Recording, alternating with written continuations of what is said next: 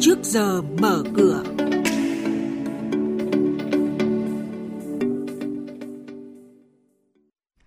Thưa quý vị, những thông tin chính sẽ có trong chuyên mục trước giờ mở cửa hôm nay.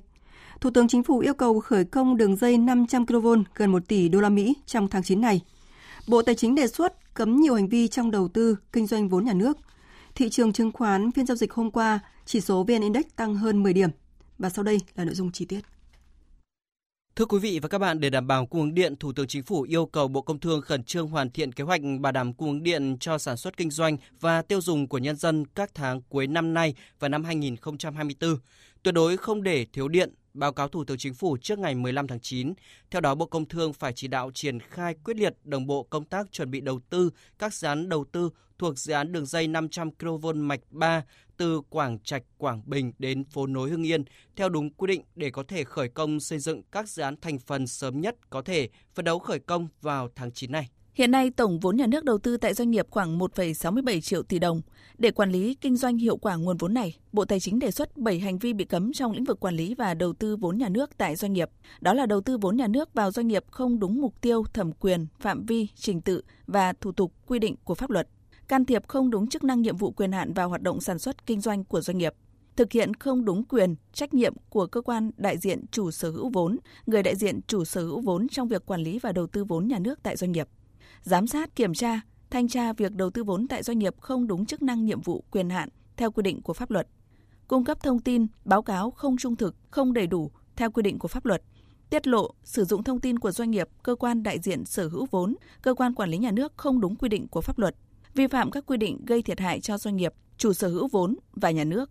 Thành phố Hà Nội vừa ban hành quyết định phê duyệt dự toán lập quy hoạch chi tiết cải tạo xây dựng lại khu tập thể Nghĩa Tân, quận Cầu Giấy. Đây là khu chung cư đầu tiên được lập quy hoạch tổng thể bởi trước đây việc cải tạo chung cư cũ chỉ được thực hiện với từng tòa nhà. Số tiền dự toán lập quy hoạch hơn 1 tỷ 200 triệu đồng từ nguồn ngân sách thành phố nhiều người thường nghĩ đến gửi tiết kiệm ở ngân hàng để sinh lời. Đáp ứng nhu cầu này, ngày càng nhiều loại hình tiết kiệm được các ngân hàng thương mại đưa ra phù hợp với nhu cầu đa dạng, trong đó có gửi tiết kiệm rút gốc linh hoạt. Đây là loại hình tiết kiệm mà người dân có thể rút một phần gốc khi cần.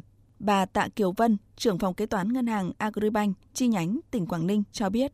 Khi sử dụng sản phẩm tiền gửi tiết kiệm linh hoạt thì khách hàng lưu ý 3 điều sau. Thứ nhất là khách hàng có thể rút một phần tiền gửi từ sản phẩm tiền gửi tiết kiệm linh hoạt và khi rút thì khách hàng sẽ được hưởng lãi suất không kỳ hạn tại thời điểm rút. Số tiền còn lại, khách hàng sẽ được hưởng lãi suất có kỳ hạn tại thời điểm ban đầu khi thỏa thuận tại ngân hàng. Lưu ý thứ hai là khách hàng có thể rút số tiền tại sản phẩm tiền gửi tiết kiệm linh hoạt của mình trên toàn quốc. Và lưu ý thứ ba là khách hàng có thể sử dụng sản phẩm tiền gửi tiết kiệm linh hoạt để cầm cố, vay vốn tại ngân hàng.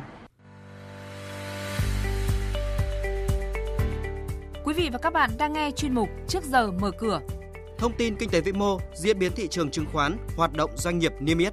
Trao đổi nhận định của các chuyên gia với góc nhìn chuyên sâu, cơ hội đầu tư trên thị trường chứng khoán được cập nhật nhanh trong trước giờ mở cửa. Tiếp theo là thông tin về một số doanh nghiệp niêm yết đáng chú ý. Phiên giao dịch đầu tiên của tháng 9 chứng kiến sự khởi sắc của nhóm dầu khí với sắc xanh bao phủ trên hầu hết các cổ phiếu. Theo đó, các cổ phiếu BVD, BVS, GAS, BSR, vân vân đều đồng loạt tăng mạnh, thậm chí một số tên còn tăng hơn 3%. Đã hưng phấn nhiều khả năng sẽ nối dài chuỗi tăng điểm của nhóm dầu khí bắt đầu từ cuối tháng 8. Tổng công ty phát điện 3 mã chứng khoán PGV thông báo chốt quyền trả cổ tức đợt 2 năm 2022 bằng tiền mặt Ngày giao dịch không hưởng quyền là mùng 7 tháng 9. Tỷ lệ thực hiện là 14,5%, tương ứng cổ đông sở hữu một cổ phiếu được nhận 1.450 đồng. Với hơn 1,1 tỷ cổ phiếu đang lưu hành, ước tính PGV cần chi hơn 1.629 tỷ đồng cho đợt trả cổ tức này. Thời gian thực hiện dự kiến là vào ngày 5 tháng 10 tới đây. Trên thị trường chứng khoán, phiên giao dịch hôm qua tâm lý hứng khởi sau kỳ nghỉ kéo dài giúp thị trường tăng điểm.